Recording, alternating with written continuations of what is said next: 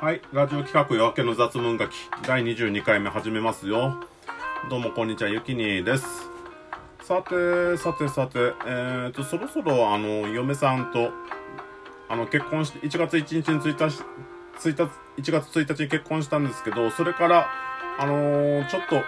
まあ、嫁さん新潟の方でいろいろと仕事の片付けとかやってて、それで4月、4月から、あの、一緒に住み始めるようになってるんですよ。で、再来週には新潟行って嫁さんところに親戚回りする予定なんですね。なんで再来週はラジオお休みです。で、まあ来週の方もうちの親戚の墓の掃除があったりするんで、ラジオはひょっとするとお休みかもしれないですね。2週連続でラジオ休むかもしれません。うーん。まあ別にラジオを撮ろうと思えば、大体12分ぐらいあればパパッとラジオトーク立ち上げて、アアドリブでサクッと作ってしまえるんでありますけど、まあ、だけど僕はアドリブで12分で喋ることできないです。うん。やってみようと思ったんですけどね。うん。なんで、いちいち原稿を作って、まあ、それを読み上げてる感じなんですけどね。あたまに、あの、原稿が予定より、あの、早く読み終わった時に、あの、後半部分アドリブで喋ってることありますけど、やっぱグダグダになって全然上手くないですね。うん。たまにやってるんですよ。なんかですね、あの、まあとかなんかみたいなそういう無駄な言葉が多いんです。サクッと歯切れの良いトークすることができずに、グダグダな印象の多い、無駄な、印象の多い、なんか喋りになっちゃうんですね。喋りがそんなに上手くないんですよ。まあ、このポッドキャストやってる目的っていうのは、まあ、べしゃりのスキル高めたいというのが主な目的ですね。仕事上でも、まあ、いろんな人と話して、あのートークスキルが優れてたら、それなりに仕事するときも有利になったりするんじゃないかなっていう風な思惑があったりするんですけどね。まあ僕はブログに関しても13年近く続けてますけど、ブログ書くことにしても毎日休まずに書いていればそれなりに文章作成のスキルも上がってくるので、まあ質の高い文章が手早く書けるようになるんですよ。で、ポッドキャストに関しても週1ぐらいで9月頃から続けてますけど、これを何年かやっていけばトークのスキルも上がるんじゃないかなと企んでいます。だけどやっぱりあの、と、あの、ラジオトークとかでバッジのついてるあの、公式トーカーという人いますよね。なんか、あの、大会とかで優勝したりとか、自分であの、ラジオトークの公式に PR すると、バッジがついたりするらしいんですけど、あれやってる人たちは本当にトークが上手いですね。まあ、更新頻度も毎日更新してたりするんで、やっぱフリートークが上手くなるためには毎日更新しないといけないんだろうなとは思いますけどね。だけど現状、あの、生活の中で無駄な時間っていうのは全くなくて、カツカツで時間に追われながら生活してる感じなんで、ラジオトークの毎日更新までやる時間はないです。まあ、月1ぐらい、月1、週1ぐらいで趣味的にぼちぼち喋っていくのが一番いいぐらいの負荷かな、みたいな感じで考えてますね。まあ喋りたいんですけどね、もっと。一応ですね、このラジオトークで収録した配信は、あの、iTunes Podcast とか、Google Podcast とか、Spotify とかでも聞くことができるんですよ。まあ、iPhone とか Android とか皆さんお手持ちのスマホには、ポッドキャスト調出することできるが、デフォルトで一つぐらい入ってると思うんですけど、まあそちらの方から、あの、夜明けの雑文書きで検索すると、あの、僕のアイコンははずなので、そちらの方からポッドキャスト登録して聞くことができます。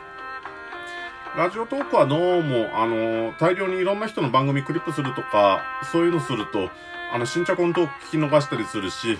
あの、それに、この、配信してる人をクリックして、あの、新着の一覧取るのが結構めんどくさかったりするんで、あの、ポッドキャストのアプリで配信を購読してもらった方が聴取はしやすいと思います。あの、一括で流し聞きとかできるんで。まあ、それにね、あの、ラジオトークは、あの、いいねはつけることができるんですけど、聞いた人の数なんか知ることができないので、評価が良いのか悪いのかが全然未確定なところが、まあ、いいとこでもあるし、悪いとこでもありますね。まあ、僕みたいな零細配信者であれば、せいぜい身内の聞いたよぐらいのいいねが数個つくぐらいで、まあ、おそらく再生数10以下とか、そんぐらいじゃないかなと思うんですけど、まあ、単に承認欲求を持たす、満たす目的では全然使えないですね。今のところ、あの、僕がポッドキャストを続けてる理由っていうのは、単なる自己満足です。まあ、でも、ラジオトークが、あの、コメントなどをつけなかったのは英断かなと思いますけどね。まあ、YouTube とか見ててわかるんですけど、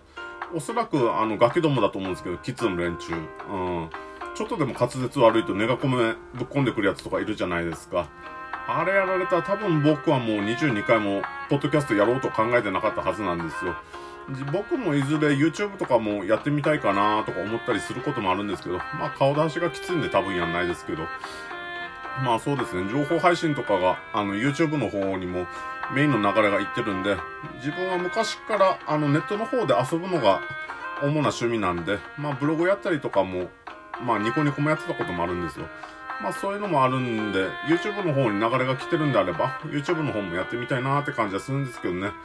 だけど YouTube とか見てると、なんていうかちょっとでも滑舌悪かったりとかつまんなかったりするとすぐネガコメ入れてくるようなやつがいるんで、まあもしラジオトークでこういう風にネガコメが入るようになってたら、僕はおそらく22回もラジオトークやろうと思ってなかったはずです。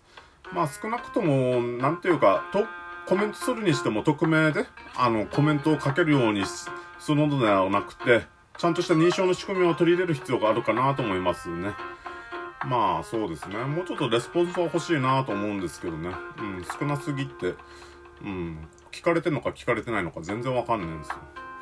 まあ、これから自分のポッドポッドキャストとか方向性どうすべきかみたいなことは考えとく必要もあるかもしれないですね。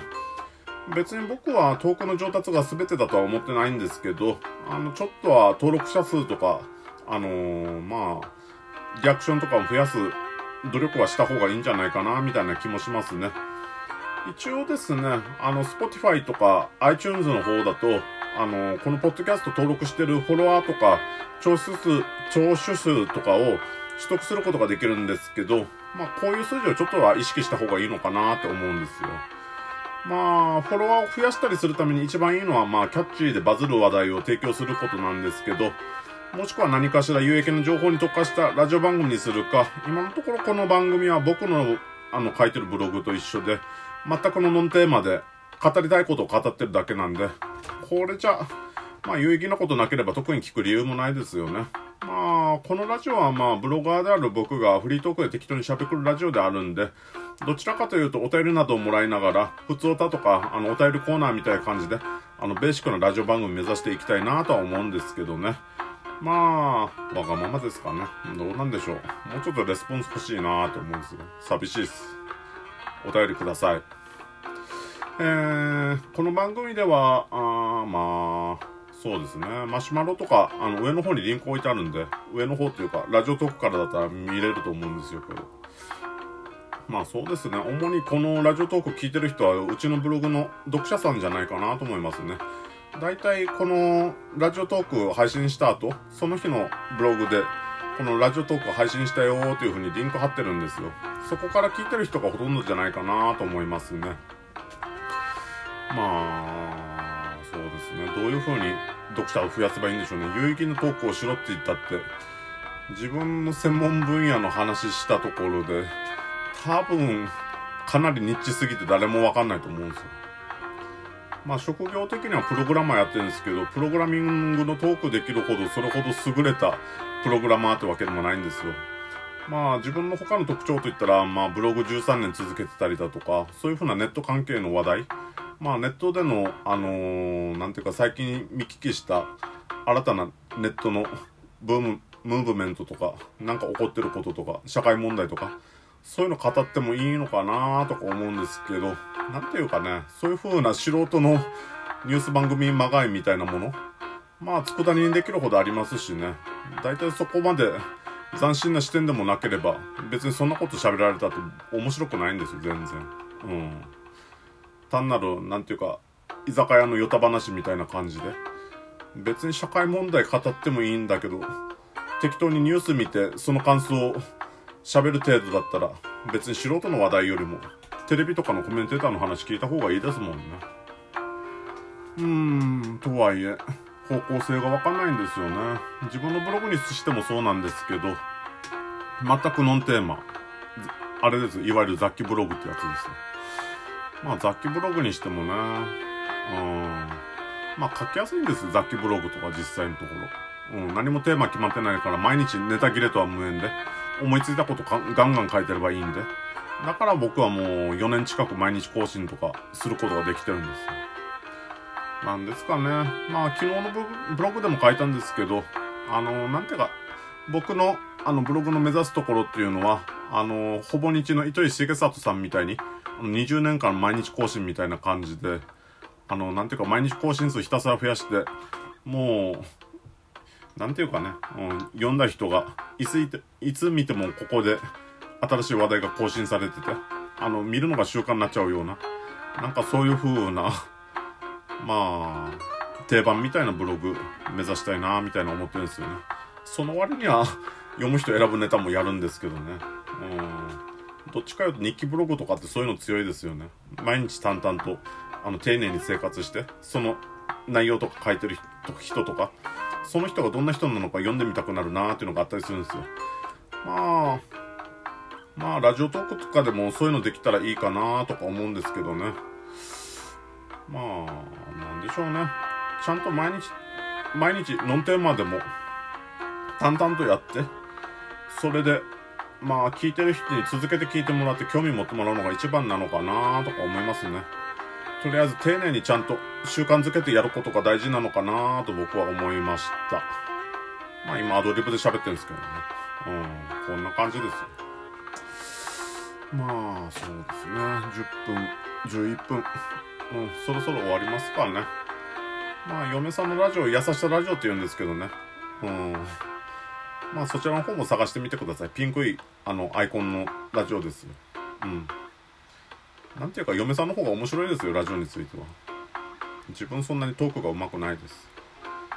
はい。じゃあ、締めますか。では、この番組締めます。えー、っと、